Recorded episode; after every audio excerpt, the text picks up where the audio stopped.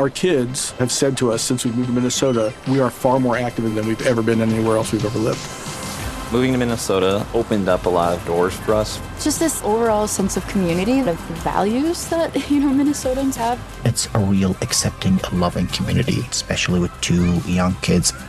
See what makes Minnesota the star of the North. New residents share why they love calling it home at exploreminnesota.com slash live.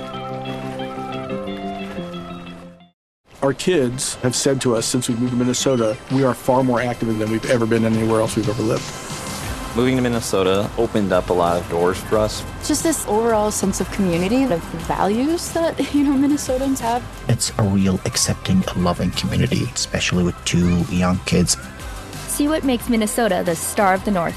New residents share why they love calling it home at exploreminnesota.com slash live.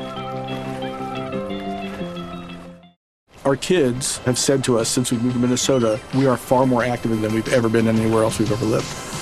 Moving to Minnesota opened up a lot of doors for us. Just this overall sense of community, of values that, you know, Minnesotans have. It's a real accepting, loving community, especially with two young kids. See what makes Minnesota the star of the North. New residents share why they love calling it home at exploreminnesota.com slash live.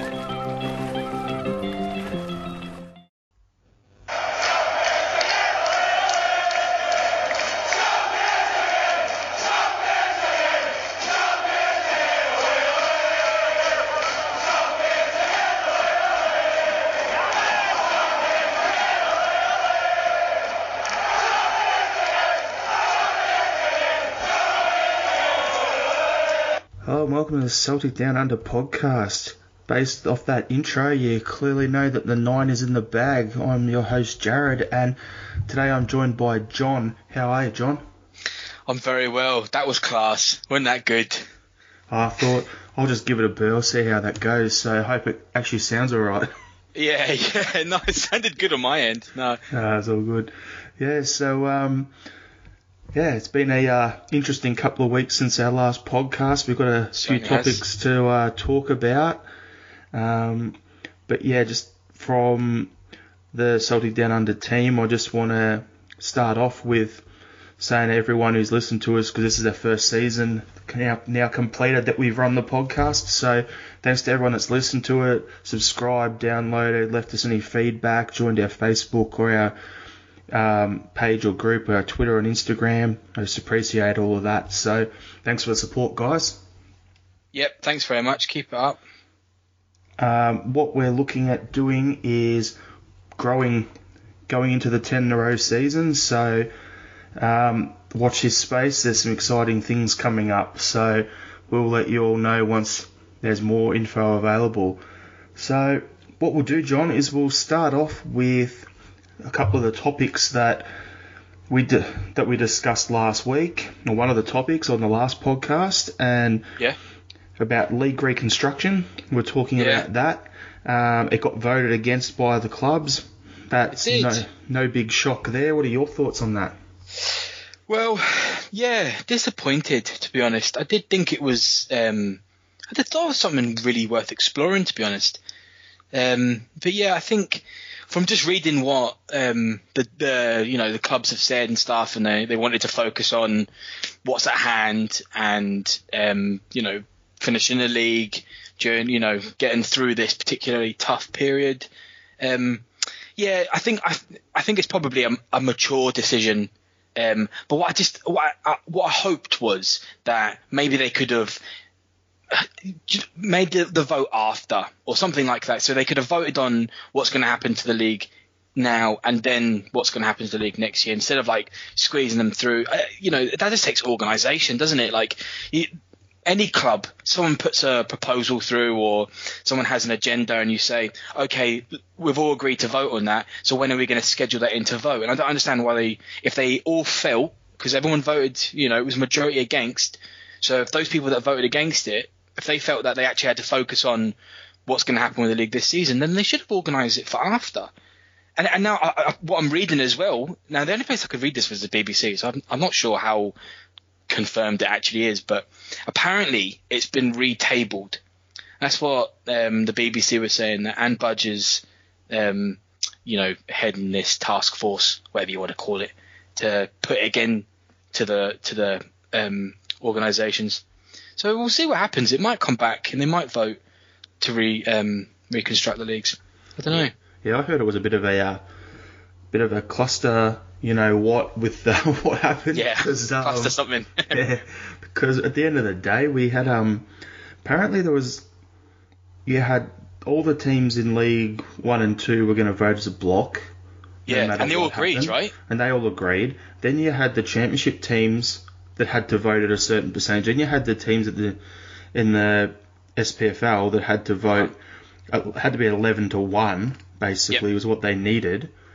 So I think it was that, or it was seventy five percent. It was one or the other because there was a couple of votes that were happening. But Because there was different formats, wasn't there? Yeah. There was different formats of what they were um, proposing, and Yeah. e- each format had its own. You know, you have to um, win by that majority.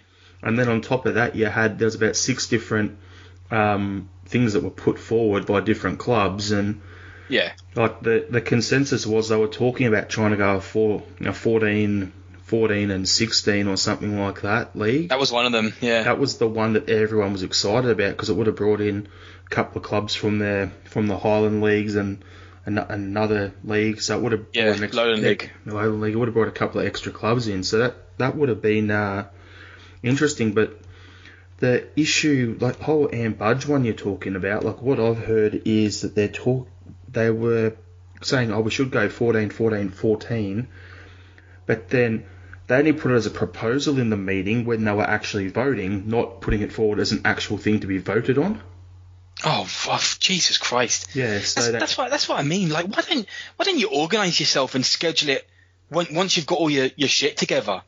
She's you know the, what I mean? She's the one who's hosting the whole thing, running the whole reconstruction task force, and it's her club putting something together. They didn't table it properly. So basically, what I'm reading, and it was reported on a few of the red tops that no one, no one really openly admits that they read, but when they pop up on your timeline or you see them shared on about six or seven different Facebook groups, eventually Yeah. you, you'll be like, okay, I'm going to go have a look here. But apparently, it looks like we've we've been given the not given we've actually been confirmed as a champion of the nine and they've been Hearts have been told they're going to be relegated and suddenly now she's been able to represent the chance to table it properly to go to I mean- 14 14 14 Yeah, I find that a bit. I, I, right, I do. I don't think the SPFL is a particularly well organised association. I don't. this this absolutely screams poor organisation. I don't think. You know all these f- stupid accusations of you know mismanagement or misconduct or you know it's just it, um, bullying, bullying, but whatever. Um, I just think this is a, this is an example of like it's been a it's, it's been a stressful period. Everyone's been under a lot of pressure. People have lots of different ideas, and people are just trying to push stuff through and squeeze them in and get them voted and stuff. So I think it just takes a little bit of calm, a little bit of organization in a really stressful, fast-paced period to try and work out what's going on, and then we can, and then you know the clubs can can vote on something solid. And apparently it's, it's a temporary reconstruction, which I would. I would actually argue is more detrimental than a permanent one. You probably want look. This isn't. This is a, a really strange time, but it's a, but it's it's an excuse to change Scottish football, which has been needed for such a long time anyway. Like I don't know about you, but I'm a big fan of like um, changing it to the for summer football instead of winter football. Do you know what I mean? So like playing it, um, you know, through the through the summer months instead of having like a winter break and all of that stuff. So like all of this stuff needs to be done properly and organised well instead of like absolute panicking, which is clearly what Hearts and Ann Budge is doing because they want to. They just don't. They don't want to get relegated, basically, which is which is bullshit because they've been absolutely shy all bloody season. Oh, what was their what was their points per game average that eventually worked out on? It was like zero point seven, and and um, Aki's is 0.9. So there you go. So they were, you know, even when it worked out mathematically, they were always going to get relegated, no matter what. it's their own fault they um you know spent they got one of the probably top five budgets in the league and they completely spent it on rubbish so at the end of the day that's they've made their bed they got to lay in it but you, you're saying you don't really agree with the temporary thing. I'm actually on the other camp where I actually think it's a good thing because what like you got guys like Dave Cormack up at um, Aberdeen, for instance, who's saying no, we're not going to vote for it, and if it's permanent because the TV deals are around 12. If it's suddenly 14 teams, you get less money from the league because the TV money's locked in. So if they're saying, okay, we'll do it as a, as a temporary one for a, a one year or two years, then you can get you can they can prop that money up to all the clubs off you know league sponsorships or kit sponsorships from the national team or whatever. They can work it out somehow that way. That way everyone still gets the same amount of money. And if it works, then when the new TV deal was ready to be renegotiated, because there's apparently an out clause a couple of years in that they can renegotiate, then you can fix that that issue there. So looking at the bigger picture, it could be a possibility, but at the same time, I can understand the self-interest from a lot of clubs there because their budgets are that tight and that well, every cent, every penny is allocated. That at the end of the day, I can understand why some teams were, you know, the self-interest that came with it. I get that. I it's it's for me. I mean, maybe maybe I've got um, privilege being a Celtic fan, right? Because we've you know we're just rolling in money at the moment. But like, if for me, it's not just about the financial aspect of clubs. It's about like the longevity of Scottish football. And when we're talking about sponsorship and we're talking about TV broadcasting deals and stuff like that, it would make more sense if the quality of Scottish football was better by bringing up champion uh, championship sides, which are actually good enough quality to play in the top flight football. So if you actually make the top flight football more entertaining by getting rid of the bottom tier, which probably get what 500 people at a game. So it's not really like making much of an impact if we just got rid of that league and merged all of them together. You would actually make, you know, I'm not saying it would have like a like a worldwide global impact by bringing up two other teams into the top flight Scottish football, but it would definitely make you know games more interesting than just who's Celtic or Rangers playing you know that week this weekend. Do you know what I mean? I get exactly what you're saying, and I agree with that because why does Scotland need to have four leagues of ten? That's what I mean. I don't I don't really get that. leagues of, of twelve or whatever it is. It doesn't make sense. Like you look at Holland, they've got a full-time top division of like was 14 teams or something like that, or 16 teams. Then their second division, they're not all full-time. Half the clubs there are full-time, half are part-time. There you go. And look at what they do.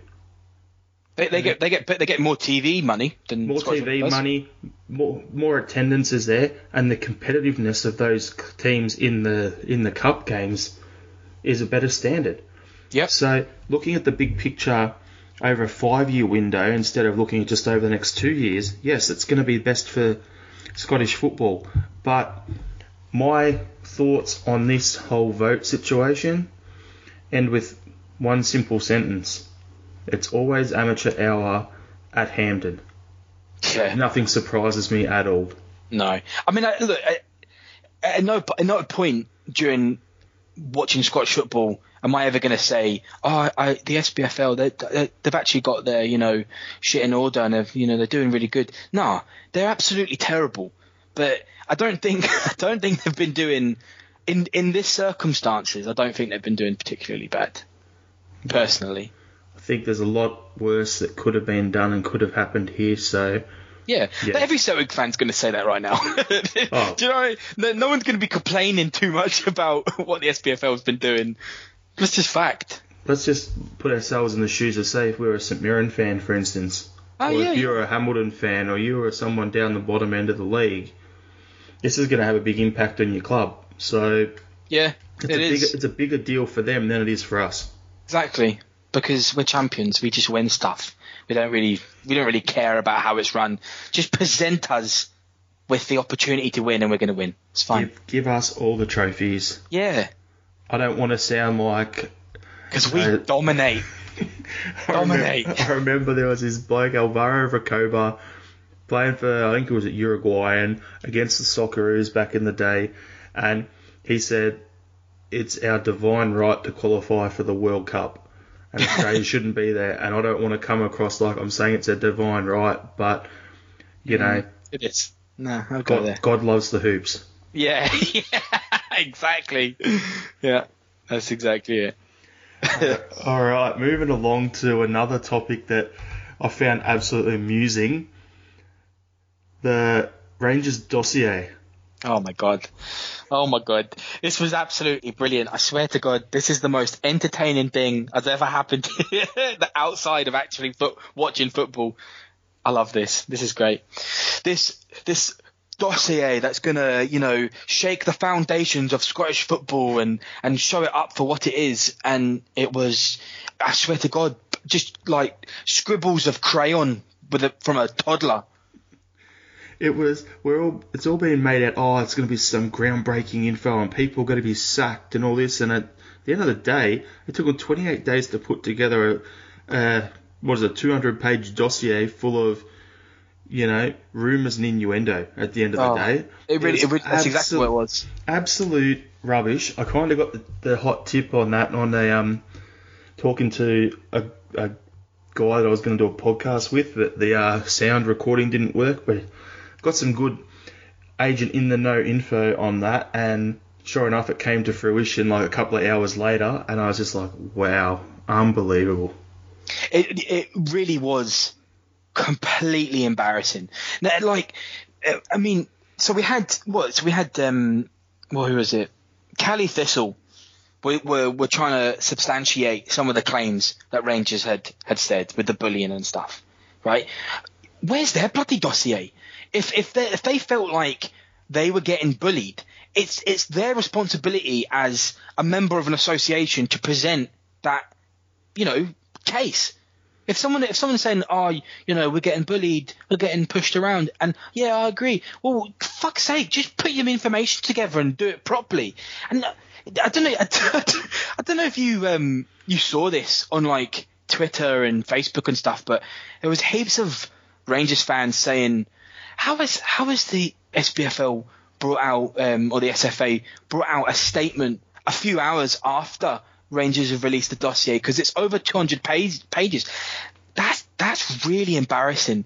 That that these are professional lawyers and you know association like board members, and they don't think that they could read 200 pages in a few hours.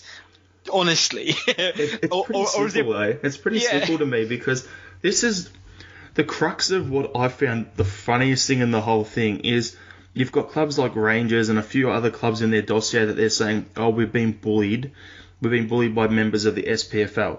Now, the SPFL board is made up of member clubs. yeah, that's exactly it. So these people are saying that they're being bullied by SPFL people. No, there's a absolute shitload of conversations going on behind the scenes between club chairman and club chairman when everyone's trying to do what's best for their club. Just Yep. because there's a club chairman who happens to be on the board of the SPFL doesn't mean just because you're talking to him, you're talking to an SPFL board member. No, you're talking to the chairman of that club or you're talking to the chairman of that club. It's the whole, all the rumours and innuendo and the people that they're saying were bullying, they all came out with statements. They got on the radio, they were on the BBC, They're on a bunch of different podcasts, and they're talking. It's like, no, when I had the conversation with this person, I was talking as the chairman of my club. Yeah. I wasn't talking in my role as on the SPFL board. You've got to have that separation of powers, and that's what they were doing. Yet people suddenly thought, oh, they're on the board, so I can claim bullying. But then if but the, the the way the SPFL is set up, right, is if they think Neil Doncaster has gone round and bullied smaller clubs into um, which is which is absolute rubbish anyway because that's the point of that's that's Neil that's Neil Doncaster's job is to present all of and str- and strongly if he thinks this is the best situation for Scottish football in the SPFL, then he's going to present these it, as in this is the best option here's all of the pros any other option here's all the cons right? But if any any club right thinks that he's acted inappropriately or clubs acted inappropriately to each other and stuff that's why this that's why the SPFL has a chairman. That that MacLennan man you know, uh, what's his first Murdoch Murdoch? MacLennan? No. Yeah Murdo yeah um, that's his job. Like his his job is to be impartial and to oversee stuff like like he has no interaction in the voting procedures or changing policies or anything like that. He's just there to uphold the laws of Scotch football and stuff. It's, it, it, it was it, was never ever going to go anywhere. I actually um, I had to write this down and I've written it down and I've put it in bold, right? So the Forbes um, magazine came out and wrote. Did you see this? Yeah, so I'm laughing. Oh mate, No, continue this for the is- listeners though, because it was This absolute is- gold. this is the best description I have ever read of re- the the Rangers Football Club. So in the 1970s, a journalist called Ian Archer described them as a permanent embarrassment and occasional disgrace, and that is it, isn't it? That's all they are. I read that and I'm just like, boom, mic That- drop. The mic yeah. was dropped before a mic was even able to be dropped. Love it. that is, do you know, we need to get we need to get t-shirts. I need to get banners. I need scarves just with that. Just just sort of We should, we, should do a, in. we should do a Celtic Down Under online store and just print up all this stuff and just sell it. We'll, I'm thinking mugs. I'm thinking coasters, baseball hats. Pope hats with it printed on it. You know, everything. We'll do the lot. We'll get a Hoopy the Hound. and We'll get that. You know, just with on Do it. an inflatable, inflatable spa bath with it printed on the outside. The works. Yeah. Celtic Superstore style. That's it. That's it. Ah, best ever. Did you see? Did you see on um, Facebook there was that Celtic fan that took a, a nine in a row flag into Castle Grayskull's on ran on the pitch? Did you see it? I, I sure did see it. I watched Oh. it, and I'm like, what the? And then I twigged what it was on the flag, and then I twigged what it what. And it wasn't until I saw the word Sandy Jardine, I'm like, oh god. it's Ja- I'm like, tw- I'm like, Twitter is gonna go into meltdown over this, and sure enough, there's all sorts of threats coming out of Castle Grayskull, the Crumble Dome way about. Oh, now we've got to go and blow up the walls of their stadium and all this sort of stuff that I saw in there. It was unbelievable. but like a bit of fun, to be fair. Now he's probably banter. any yeah, a bit a bit of ban, right? He, di- he didn't do any didn't do any damage. He didn't. Like, he was probably trespassing, but he'll probably get a big slap on the wrist and probably banned. But you know that's not the worst thing in the world. I mean, probably want to run away from the smell anyway. But I mean, and that, that's such an exact. That's like such a immature response. And the opposite. Like, look, get me, don't get me wrong, right? Seeing like 50 to 100 years when Rangers win a league, they, they're more than welcome to come onto Celtics pitch and wave one of their like one in a row flags. You know, it's fine. I'm up for that. Which which version of Rangers though? It's the third version's coming Yeah. soon, so Yeah, yeah. in 50 years time we'll probably be at about version eight or nine, I reckon. Something like that. Yeah. Yeah. There's, there's Zombies oh. 2.0. Uh, what's that? No, don't worry. Nah, it's, uh, it'll be interesting. It'll be um, yeah, I was gonna say The Walking Dead. That's that's who they are. Yeah, moment. yeah, they certainly are. The Walking Dead. Uh, no, it's going to be um, to be interesting to see what what happens with the, off the back of that. I think it's going to uh, the tensions between the supporters have already been up a little bit, and then with the whole you know COVID nineteen, and then people being locked up, and then them talking about asterisks, and then you get the old Oh. um, I know. the old SPFL chairman, who's a Celtic fan, Mitchell, coming out saying, "Well, if you're talking about Asterix, all five of yours are Asterix, then, in my opinion." And you got this I- I to just- run the show, and uh, it's just gonna get nasty over the next 12 months until the 10's complete. I know it really is. It actually, Nick, ne- talk like I know. Um, look, Scottish football can get really dark and nasty and stuff. I I do expect um, a lot of trouble next year because I mean it's like like I said last week. It's it's their entire identity just imploding if we win ten. So they'll they'll do some not just not just the players but a, a very small minority of of both set of fans. To be honest. Uh, it needs to be, you know, calmed down. I reckon, and I don't think it helps that there's not there's not actually football to distract us. A lot of it's pretty much just like school ground, you know, um, handbags. Really, isn't it? It's just you said this, we said that. It's because there's nothing else to, to there's nothing else to focus on at the moment. There's nothing to do. Everyone's locked up in their house, and then they're out for their hour of exercise or whatever, and that's about it. Like everyone's that locked up and in a weird spot mentally. I'm just being honest. It's been tough for us here. I can only imagine what it's like over there, but Exactly. Look, looking at it, you'd be like, well, everyone's become a keyboard warrior. Everyone's devolving back into the old, you know, primary school, schoolyard bully sort of shit, which is what they'll be doing. And going for the ten next year, they're gonna, they're not gonna hold back. Like the club there sent out a tweet saying, "We promised you 55 and we'll leave no stone unturned to achieve it. Stay tuned for details on how you can contribute to the fighting fund." Tell your grandchildren that when the call came, you answered. They put that up. Ten seconds later, they deleted it. Yeah, because that's that's that's that's honestly like declaring war. That's honestly like a, a call for war, um, propaganda, isn't it? That's basically them going around saying, "Okay, we're gonna have a fighting fund. We want you to put you, put all your money in so we can go and try and buy this 55th title that they're talking about, which will actually be their first, Yeah, and stop us getting the 10." And they want to do that at the same time because they wanted the 55, but they don't want us to get 10. So now they're going to go all out. The club, if they don't, if they don't go bankrupt off the back of this this shutdown, they're more than likely that no matter what happens next season, they'll be done. Um, Well, well, see, see, you talking about finances, right?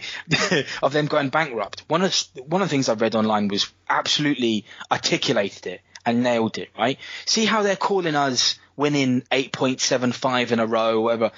If they, if they honestly feel that way, then they need to hand back 25% of their winnings for coming second. Surely, Yep, exactly. right? If, Which they couldn't afford to do. which they couldn't afford to do. So if they're going to accept second place and all of the revenue that that entails, right? But then but then feel that we didn't win it, it was handed, and we only won seventy five percent of it. Then then it's your actual talking about sporting integrity. It's your it's, it's your duty to hand twenty five percent back of your winnings. Because if you do that, then you might have a leg to stand on. But if if you don't, then you, what the hell are you on about? I, and you know, McCoist coming out with all this absolute nonsense about asterisks. I genuinely really liked Ally McCoist when I was a kid growing up, watching him on um, Question of Sport, right? But see, as as as a as an adult now, and watching him and listening to him, he is so far into Camp Blue that you know, I, I honestly can't stand the man. I honestly, honestly cannot stand him. I hate him on BT Sport. I hate him on Talk Sport. I just turn him off now. Can't stand him. It's something they say it just like seeps in and seeps into you and then permeates your soul and then next thing you know you're a um you just say stupid daft shit all the time like like Gerrard's gone that way. Like for me, I was, I was Uh, a massive a fan, great I was a massive fan of him as a player, and now I just see his face on TV or on a news article. I'm like, oh, look at this idiot again. But like, it, see, see if what they were saying was, um, like had some had some real substance to it, and like they had a valid point, or they weren't splitting hairs or anything like that. You, it's, and that when you do stuff like that, and it's based on logic, right? It's very hard to get annoyed at that because they make valid points, right? But if you're coming out with absolute rubbish, and you can see everyone around you just like soaking that in, but anyone with that's not, you know, got a complete agenda, and I know that sounds silly as a Celtic fan saying that we ain't got agendas, but just like even if you were impartial and you were to look at this from the outside, you could see how absolute utter nonsense what he's saying. So he, he, so McCoist actually reckons now, and it, it, this is what suits him, right? He, he's saying that this title isn't tainted, but it will always, of course, forever have an asterisk against it. So their five titles always will have asterisks on them for EBTs. Then done. But, but, but see, but that's it, right? So obviously, we've always said standard. It's a complete double standard. We've always said there's going to be an asterisk against those titles, right? Because you cheated, and actually. You, we all have agreed that you cheated, right? You agreed that you cheated. That's why you agreed to taking 10 point deduction so you could keep those titles, and that's what, and that put you down to the bottom of the leagues, right? And that also led to the You five-way agreed to agreement. that. So they Yeah, agreed to it. exactly- They signed the paperwork when they did that agreement that agreed to that. That's exactly it. So, so how does that make sense, right? That we think you deserve an asterisk against it, right? Because we think, because we know and you've agreed that you cheated to it, right? But then we have to have an asterisk when you, Rangers, have also voted and agreed to end the season on a points, points per game basis Therefore, Celtic win the league. It, you can't have it all. It's absolute utter nonsense. No asterisks on any of those, or they all get asterisks, which you have agreed can't happen in this five-way agreement. So which is it? Uh, it, it and if if I had, you know, I don't know, like the the time probably, or the or the effort, I would I would have rang up Talksport whenever time it was, four o'clock in the morning, and I would I'd have said this to McCoist, and it would have just it would it, it would have just destroyed what he was saying completely. Was it Chris Sutton's come out and said the exact same thing pretty much, but just articulated better than I can, and it, and it, it just you know because he's you know Celtic and as Rangers everyone's just going to think, oh, it's the two of them, you know, going against each other and stuff. But actually, what Sutton's saying is absolutely spot on. You can't have it all your way because you've also agreed to a lot of this. You know what I mean? Yeah, no, it's um, and if the shoe was on the other foot, I mean, come on, let's let's be real here. But the ultimate one that I saw just before we got on on here to chat today was Rangers talking about, oh yeah, it's 8.75, right? But then there's this situation that I just saw, and I thought I have to read it on the podcast. So, in 1972, Rangers played Dynamo Moscow in the Cup Winners' Cup final, which was Europe's third competition.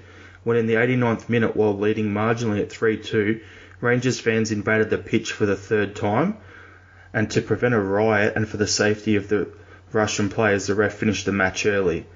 Rangers were handed the cup inside the changing room. The Russians appealed the decision, and Rangers agreed to play the replay, although UEFA ruled this would not happen and confirmed Rangers as champion. Rangers were then banned from European competition for two years off the back of this. So don't ever let Rangers talk to me about attaining a title when they've cheated, Yeah.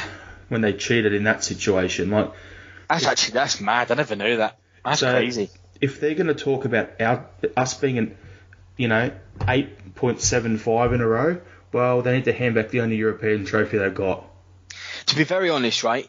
Honestly, I kind of love the fact that they're calling it 8.75 because I can just hear them crying from here. I can hear the pain. I can hear it. I can taste it. Do you know? You can taste the hun tears, and they are delightful. exactly. It's just, do you know, no one's, see in like 10 years, no one's going to be fucking going on about 8.75 or, I don't know, whatever. People are just going to be like, yeah, do you remember when Celtic won 10 in a row? Yes, I do remember that, son. It was absolutely fantastic. it's, it's just the pettiness. They're just clutching at straws just now. Yep. And, and, and, and that will, that will help them through next season, I think, probably. Because we're going to Gonna help. absolutely stuff them next season. It's going to help them.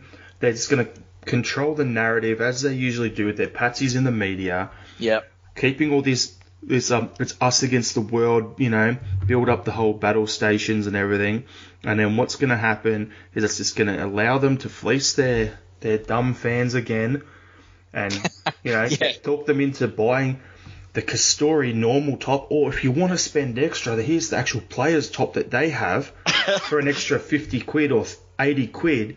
I know. and or it'll you know or you can sign up for the um the battle fund thing that will get you on the waiting list for a season ticket and a scarf. And Imagine do all this calling sort of it stuff.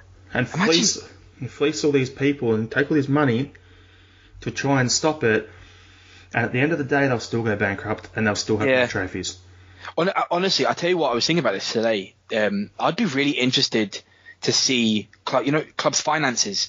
They, they um, what, like they release it once in December, and I think we saw Celtics in December, and then you, they release it again after the season. Um, it'd be really interesting to see not just Celtic and Rangers, but all clubs how they've been impacted.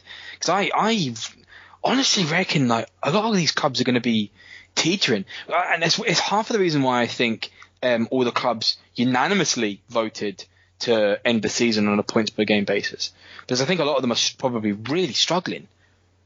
and once they've once they've done that then it's like okay contracts are done TV money's paid out position money's paid out and then there's at least some money coming into the club Well, to see talking about contracts, I think it's an absolute surety that Johnny Hayes is away now. Because what has he got? His ten days before his contract expires. I think they were probably waiting for this to be confirmed before they make a decision on him. And I, I haven't heard anything. To be Yeah, honest, John, Johnny Hayes and Craig Gordon are the two free agents, and we know Gordon will probably end up at Hearts. Let's be honest. He said he said it numerous times. He wants to finish off there because that's where he started. Yeah, I, I mean that might change though. the fact Yeah, that they've no. gone down. Yeah. Yeah, exactly. If they go down, well, that'll struggle. Plus, I'm going to say it as a completely hetero male. All I have to say is he's too good looking for Hearts anyway. yeah, yeah. Well, Sarek only um, signs handsome men. That's just you know, it's, it's a good Catholic side. They're all handsome. Nothing wrong with that. Ah, good fun. I had to say that anyway, just to stir it up. But yeah, so we'll just um, there's so much going on at the moment. It's unbelievable. No, would you? How did you think? Um, what are your feelings behind St Johnstone finishing sixth? I think they they pipped Hibs by like zero point zero one points per game, and then pushed them up to sixth. That's good for them, I think. I think that's that's a really good result for St Johnstone finishing sixth. I agree. I think Tommy Wright has been really underrated as a manager over the years, so it's a good thing for him to finish off in the, as his time there as a top six position. Yeah, it's a strong strong position for him to. end. However, considering where they were, around was it around Christmas time? They were like last or second last and really Yeah. struggling, and they won these massive. We went on it. Us and St Johnstone were the two form teams of the league after Christmas, pretty much. Yep. and we blew out our margin to get our 13 point margin, which is confirmed as nine in a row. And they went on some sort of tear where they've turned around. They were like four points or something behind the team above them, and they end up getting into sixth spot. Like, good on them. Yeah, I, I'm I, I'm I'm pleased. It's a, it's a good, you know, strong team. St Johnstone. Um, they defend very well at home. It's a tough tough team to break down, and um, you know, and, and they deserve it. I mean, Hibs also deserve finishing higher than I think they have, but that's you know that's because Hibs had a also shit season. So um, two Edinburgh sides are not doing very well just now. But I actually, do you know what? I, I've I've met Tommy Wright. I, I used to work in a. Uh, it's actually a bit of a funny story. I, I, I used to work in um quite a fancy VIP cocktail bar in the West End of Glasgow. Right. I won't mention the name. I used to, used to get used to get um. Lot, you had to get a lot of Rangers players coming into. You know, remember that? Is it Grezda? Yeah. Yeah, yeah, he used to come in a lot because he's Albanian and the chefs used to, were, were Albanians and stuff as well. So he used to come in a lot and and sit down. And so did um, Barisic and stuff like that. I, Steven Gerrard has also been in. Neil Lennon's also been in. Um, but anyway, right? One of the guys that comes in a lot was um, David Moyes' brother, right? Because he's, a he's a big agent, and he used to, he used to come in all the time with his wife, sit down in the same booth, you know, set him up. It was one of these, you know, regular celebrities and then p- people in the West End of Glasgow who thought they were that caliber, so they were actually the worst. So you had, you know, yeah, proper lawyers and doctors and stuff, and then you had regular Joes just living in a flat around the corner that thought they were dead special because they go into this VIP bar. But anyway, right. So one day, David Moyes, his brother, this agent, is coming all the time, and Tommy Wright walk in, and I'm I'm behind the bar, and I'm like, holy Christ, this, you know, two very famous and one slightly famous people coming in at the same time. So I was, you know, got a little bit starstruck, and uh, you know, went up to the, you know, I served them, you know, put put them, showed them their table, and took their order, and poured them the drinks, and you know, handed it to them and stuff. And then I went up to the chefs because I was quite good friends with the chefs and stuff, and and I said, oh. Brilliant, isn't it? That's that's David Moyes and Tommy Wright. They've just come in and they're like, yeah, yeah, yeah, because these guys wouldn't- didn't really care much about football. And I'm like, yeah, that's that's great. And, and then I thought I thought I said quietly, I clearly didn't. I said it's a shame Moyes is a shit manager though. And I thought I said that dead quiet, but looking back at it, it was quite a small venue. so every single time I came up to to serve them the drinks and stuff, David Moyes wouldn't look at me in the face. He wouldn't. He wouldn't. He wouldn't even give me eye contact. But every single time, Tommy Wright kept laughing, and I couldn't. I just couldn't, honestly didn't get it until they left, and I thought oh shit, he's he's he's heard me say that he's a he's a bad manager. oh my Christ. So yeah, I don't think if David Moyes ever sees me again, I don't think he's gonna like me. But Tommy Tommy Wright thinks I'm dead funny. So there you go. Ah, good fun. Uh, yeah, That's a belter of a story. Love it. I know. That's that's, pro- that's probably my only you know actually meeting football celebrities. Ah, it's a great story. Um, yeah, so what we're saying about the whole ladder situation and everything, um, and you're talking about the books and the finances and everything. Yeah, yeah, yeah. For the clubs who all everyone have to put the interims in in about March, I think it is, so they can be given the green light to be put forward for European places the following season. Yeah, that yeah, that's that's interesting, isn't and it? every club in Scotland in the top flight has done it, except for you know who. Yeah, yeah, yeah, absolutely. Because I, th- I, I actually honestly think that they're, I mean, were they not like 20 million in debt anyway in in December? It Yeah, something close to that? Yeah, Financial fair play, which we don't have in Scotland, but they have in Europe, is over a three-year window. So yeah, exactly. you're only allowed to write off what is it, five million or something over. You can do a share a share thing that they did one done it. time, one time in a three-year window. So Hmm. it's going to be a I- bit of an interesting one if they don't put it in. Is the SPFL act and the and that actually going to have the balls to say to him, "Sorry, you're out," and um, we bump everyone everyone up a position. That uh, yeah, that's I mean that could the happen. exact same situation that happened when when they went bankrupt and went under last last, time, time, yeah. because they got a license they shouldn't have had. And which is which has been scrapped now apparently. yeah, so it's pretty much Groundhog Day. Yeah, oh, that's, that's that's why I mentioned it because I, I I'm genuinely um, really interested to see how Rangers and everybody else has done as well. To be honest, because I know they were in masses and masses of debt in December, right? Like I think they were in as much debt as we had in the bank, right? I think it was I think the record said something like that at the time, right? And then everything that's going on, and I know, I think everybody's well aware that this is this situation is going to financially impact everybody, right? Like all the clubs. So if if if they were already in substantial debt in December, right, and they haven't won anything, you know, and you know, I mean, they might get money from Europe and stuff from being in Europa League, but I don't know if it's going to be that much. It might be like one or two million, right? But I, I truly, I, I, I think that's half the reason why they also voted to end the season to get some money in, because they might get what uh, I don't know. They might also get like a million for coming second or something, but on only seventy five percent of that, right? So Yeah, of course. Yeah. But off the back of that, you got to look at it as well, and it's uh, it's an interesting time because yeah, I'm just I don't know. It's just going to be really confronting to see what happens because yeah, like you look at clubs like Aberdeen's chairman come out and said if the games don't start up until January, the club's going to lose like five million pound or something like that. yeah, but I mean, Huh? like Hearts have already written off like they're saying they've lost three million pound. So you look at it that way. So if Yeah. you've got clubs losing that kind of money, and they don't even have the payroll that Rangers have, this is or it. we have, like, Yep. we've got the cash reserves sitting there, but only three clubs in the top flight had the correct cover with their insurers to cover them for this. We're one of them. I wonder who the other two would be. Yeah, I know. It's definitely not them.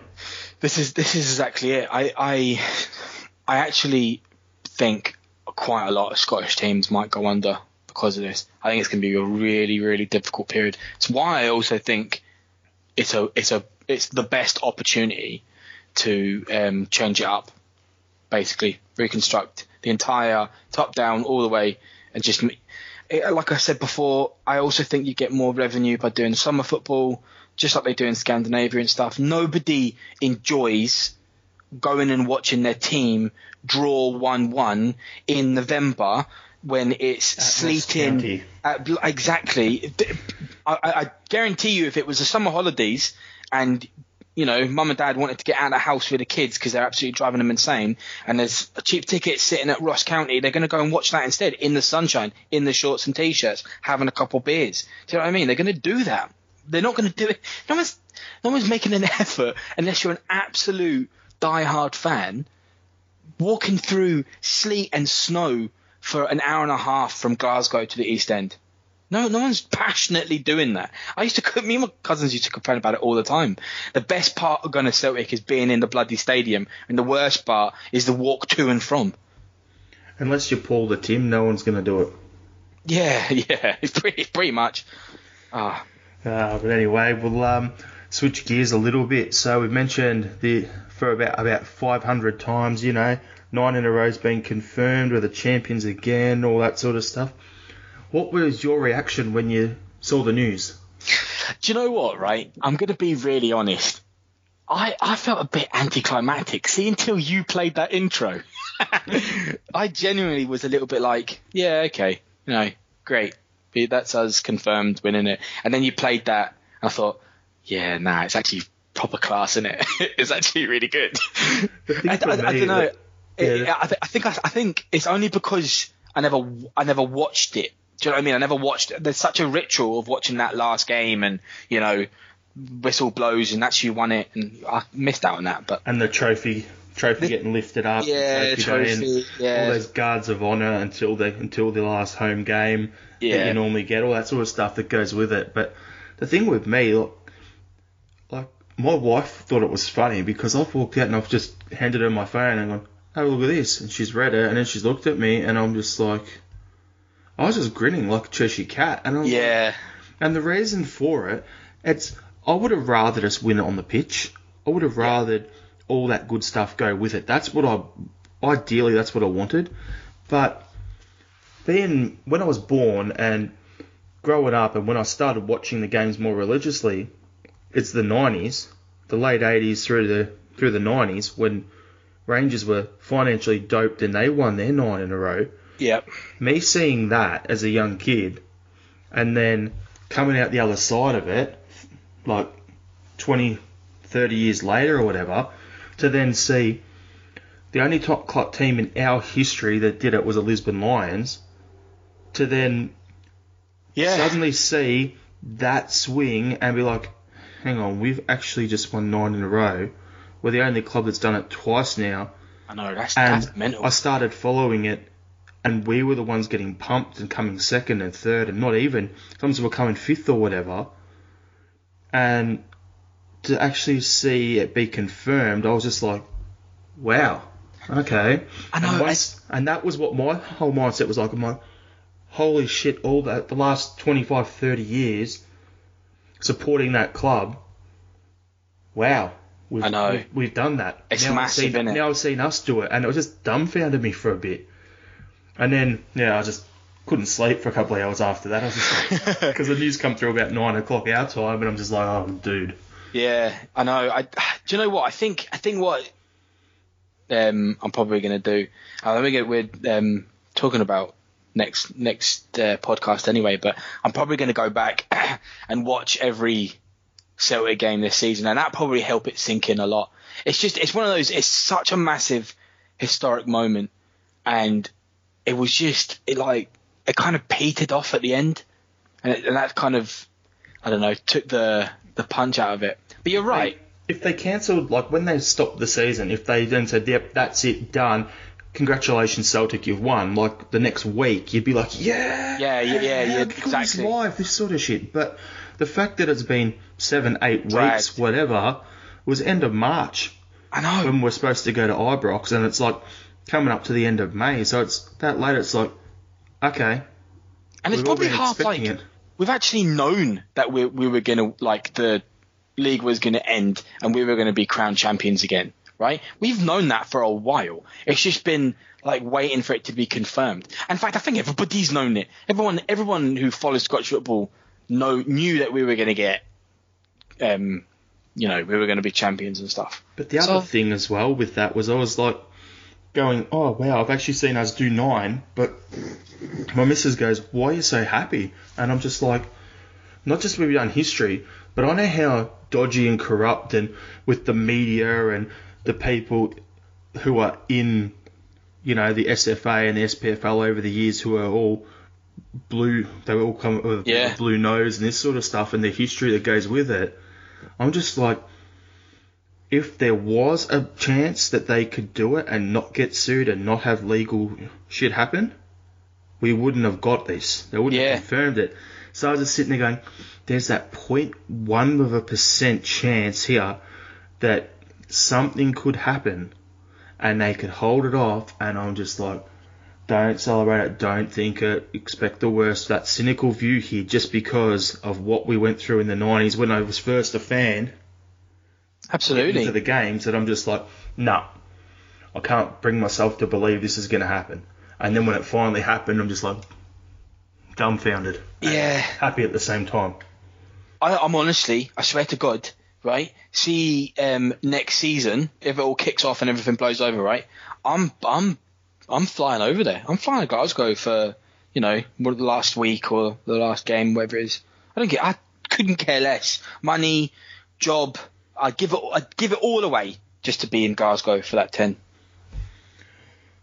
Yeah, I'd um, I would, I would agree with you, but you know, I'll, I'll get there if I can. The, it's always been my plan is to go over at some point next season, but yeah, Mate, respon I, I don't have responsibilities. I, don't, I don't have any My tie whole- downs. I'm off, mate. Nah, I understand that. For me, it's I still want to go, but with the lockdown and then I've got family and stuff who are immunocompromised and stuff. I don't even want to run the risk of Oh, me, 100%, me traveling yeah. at the moment and then seeing someone and passing something on to them. So There's not a the way chance the- I'm going if it's if it's still yeah, you know the way the world is at the moment, if there's not a if there's not a cure or needle Vaccine, or something that yeah. a vaccine that one, then I won't go. That's pretty Yeah. much what I'm I'm getting at. Hundred percent, hundred percent. Yeah, yeah, yeah. No, you, you you couldn't, you couldn't. I'm supposed to be going back in December anyway, um, but I've been saying to my family, I'm I'm not flying if there's you know, if it's not completely gone and stuff. I don't even know if they're going to have flights, international flights on for at the end of this year. Do you know what I mean? I don't think I, none of that's going to happen. Yeah, I suppose we'll see when that when that time comes. But Absolutely. yeah, I'm saying the nine is in the bag, Nine's in. and and, and the uh, the the chase for the ten officially has begun. Certainly has. I know, and I don't know if you read um, Lennon's comments yesterday, but he, he, he, he, I know what he's saying, but he's he's um, been quoted as saying that he doesn't know if he needs to do much rebuilding for next season at all, if any. And I don't know if that's entirely true. Like we, I think every Celtic fan can see areas where we could improve, but I know what he's saying. He's saying like, you know, Celtic's dominating life, so we don't need to like spend massive and stuff. Yeah, I get it, but If we I- keep the same squad, like if we can get the Southampton boys, both of them back on loan or sign Forster and then loan Elyounoussi again, fine. He doesn't have to go sign players at those positions. That's great. If we can keep Ajer and he doesn't leave, Yeah, great. and yeah, and the If we can Cham keep and Cham and he doesn't yeah. leave, great. If Eddie stays, great. exactly. There's there's all these things that we're going to be linked with, but the positive is we've got a lot of these guys under long term contracts. Like we've got Yep. for at least one, at least two years plus on all of them, so we don't have to sell them unless we get a ridiculous offer. And in this market, who knows what it's going to be like? Is everyone going to be if it's a two week window instead of a two month window? Is everyone going to be throwing stupid money out there? If they are, you're going to get some good offers, and then you'll probably have to address it and let people go. But at the same time, if everyone's going to be coming in low offers, well, okay, why do we need to sell them? And that might happen because the the market might take a big dip because teams might not have the same finances. Um, maybe also, um, you know, other teams that are trying to buy those players um, might not want to put as much in because you know they, they know they can get players at a bargain and stuff like that. So it, it might actually happen that we keep a lot of these players because they're being undervalued. So there's a good chance that we might hold on to a lot of these players. But realistically, looking at it, we need to figure out the left back situation. We need to get another center, get another centre back, try and sign Forster full time, and then off the back of that, probably another another winger, Left wing, yeah, left wing, someone who can play both. Because yeah, that sort of thing. The rumours are Paddy again, but I don't want to go there because it's an ongoing willy woney for the last however many years. But Yeah. we need another get need another winger. I think we're all right for strikers. Um, either we sell Bayo or we send him out on loan for a year. yeah. I think um, I think Griff will see us through to the ten. Here's a here's a question, right? Right. So outside of the Lisbon Lions, if if Scott Brown takes Celtic to ten, do you think he is the biggest Celtic legend? Uh, obviously outside of the Lisbon Lions, do you think he'll become the biggest Celtic legend? Bigger than Sutton and Hartson and Larsson. So it's currently Lisbon Lions is like the top tier. The Yeah. next tier would be guys like um, Danny McGrain and Paul McStay. Yeah, ex- Those yeah. sort of those sort of guys, and I think he'll be at that level. Do you think he'll be? Yeah, so you think he'll be up? So you'll have club legends, and which is the Lisbon Lions, and then you'll have club icons, and he'll be in that level. I don't think So you- he'll be at that top level because Don't think he'll be he's at top spent his whole level? time here. Yeah, I, I get that, but I mean, like, he's spent long enough here. He's captain Yeah. ten in a row. So that's it. He's he's captained. to me personally, he'd be there, but just looking at it subjectively, I think he'd fit in around the the Danny McGrain and um, Paul McStay sort of level of club icon.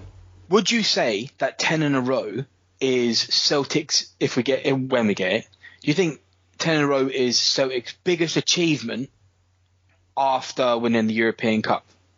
Yep. You would, yeah. So surely the captain who's seen that club, that that team all the way through that, is going to be a legend. It'll be Yeah. Caesar and Broony. Like Yeah, probably our two best captains. yeah, absolutely. God, what? I, I honestly don't know what's going to. I, I've been sp- speaking about this a lot with um, other Celtic fans. We we cannot replace him. That's I, I don't think that's feasible. I don't think it's logistically possible. We, the best we can do is try and replace aspects of him in multiple players, but that man's irreplaceable. We don't need to replace him. That's the thing. Like people are saying, oh, when Scott Brown moves on, people you're going to struggle to replace him. We don't need to. Okay, the game has evolved.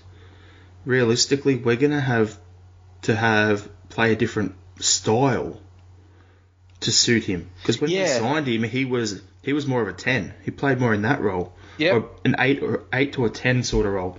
And now he's playing more. He's playing deeper.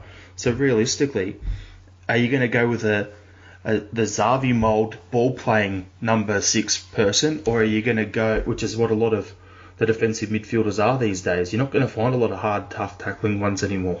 No, no, you're not. Yeah, that game that game's sort of dying away, isn't it? That style of football. The old Roy Roy Keane, Paul Ince, uh, Patrick Vieira, Scott Brown, that sort of role. The hard bastard in front of the defence is kind of going the way of the Buffalo. That role. Yeah, yeah, the midfield general. It's not. It's a. It's a dying breed. But yeah, no, it's a, a hard um, personality as well to to replace. Yeah. God. But he'll still hang around. You know, he'll he'll be there some. Yeah, in the, set, in the background. I mean, that, he's, he said that himself, hasn't he? He said that he's um, he's looking at going into coaching, and so he'll probably you know start below you know youth, juniors, and stuff, and and move his way up. But So we- speaking of, but speaking about Broony, the one thing that's impressed me the most is he normally doesn't say much. Like he'll do his usual press conferences and he's pretty short, sharp, to the point, and those things during the season, and he's just got the laser focus on game day and all that sort of stuff. And I'm seeing a whole nother. Like I love the guy's the only Celt, he's the only player, not just Celtic player, only player on a football shirt I've ever got their name and number on in my lifetime Yeah, is, is him. I love the guy. And to see him getting onto these constantly, pretty much every week, he's doing one of these um, hoops from home Yeah. YouTube videos or his Instagram captain's call with Grant Hanley and he's on his Instagram. He's actually reactivated his Twitter and he's on there all the time. And it's like he's really putting himself out there during this as a captain to give us something to latch onto and go, oh, it's me skipper, what's happening here? So I'm really appreciating it and I'm loving his isolation hairdo. Like, how bad is it? It's the best. I know, holy Christ, do you know what? I'm so used to him being a baldy that every time he grows his hair, I'm like, who's that? I, I don't recognise his person. do you know what I mean? Like, I, I expect Brown to have, you know, big aviators and like a shiny bald head. Like proper, like polished slap head, not this sort of like weird half-grown monk hairdo thing. It's really odd. I don't like it. It's just awkward. I love Yeah. it. It's like it's like um when whenever the same when you know Lennon used to shave his head. I used to that's how I used to see him and stuff. And then I remember the first time I saw him when he'd grown his hair out and he was ginger. I'm like, oh, I didn't really realise he was a ginger. Do you know? it's, that's really found- odd. What I found funny with Broony is he was injured a few years back, and when Rodgers was the manager, and he just grew his hair while he was home with the kids. Yeah, And then I remember. and he so his first week of training, there was pictures that when he was back, there was pictures of him with like probably the equivalent of like a number four, a number five hairdo, Yeah. rocking around. And then came game day on Saturday, bang, bald. He's just like, that's it, time game day. Hair's off, I'm here, let's play. It's, it's, it's, it's playing a role, isn't he? He's literally playing a character. He's deliberately trying to do that, and it makes sense. I actually remember um, him. Somebody interviewed him and asked him, "Did you deliberately shave your head?" And he was like, "Yeah, yeah, yeah, yeah. This is my football. This is what I, this is my hairdo when I'm playing football." Yeah, it's like my kids do it. They wanted to see dad with hair, so I grew it. And then when it was time for the game, I told my wife to just let the kids cut their hair and then she can finish it off. So it's like loved it. Riddick, you know that you know Vin Diesel when he plays Riddick, Yeah. he takes that big blade and he's just scraping his head all the hair back. That's how I imagine he is in the window before like a you know a Rangers game. He's just got like a big beast of a knife just shaving his hair right back. I think it was like the last of the Mohicans, you know, getting ready to like, you know, don't push too hard or you'll scalp your head. But just, yeah, yeah, exactly. That's exactly what he's Ah, crazy. Fucking gotta love Broony. I do. You gotta love him. Yeah. So what we'll do is we'll wrap up the podcast. It's just, you know, I thought good week to catch up, have a bit of a chat, and then, um, you know, so have a bit of a celebration about us winning the winning the league. And um, Yeah. So next week on our uh, on our next podcast, whether that's next week or the week after, who knows just yet. But we'll um, gonna do a full season review as we touched on earlier. It's gonna be a good one. All right. So um, everyone, if you want to keep in touch, everything on Facebook page and group, look up Celtic Down Under on Twitter and Instagram at Celtic Down. And if anyone's got any ideas or wants to get involved with the podcast at all, or on the Facebook page or anything, can email us at downunderceltic at gmail.com. Thanks, John, for uh, having a chat. I really appre- really appreciate that and had a good good time celebrating a very important moment in the club. Yeah, not to worry. onwards yeah. and upwards, bring on the 10 and uh, yeah, how how, mate. Hell, hell. Sports Social Podcast Network. Our kids have said to us since we moved to Minnesota, we are far more active than we've ever been anywhere else we've ever lived. Moving to Minnesota opened up a lot of doors for us. Just this overall sense of community, of values that, you know, Minnesotans have. It's a real accepting, loving community, especially with two young kids. See what makes Minnesota the star of the North. New residents share why they love calling it home at exploreminnesota.com/live.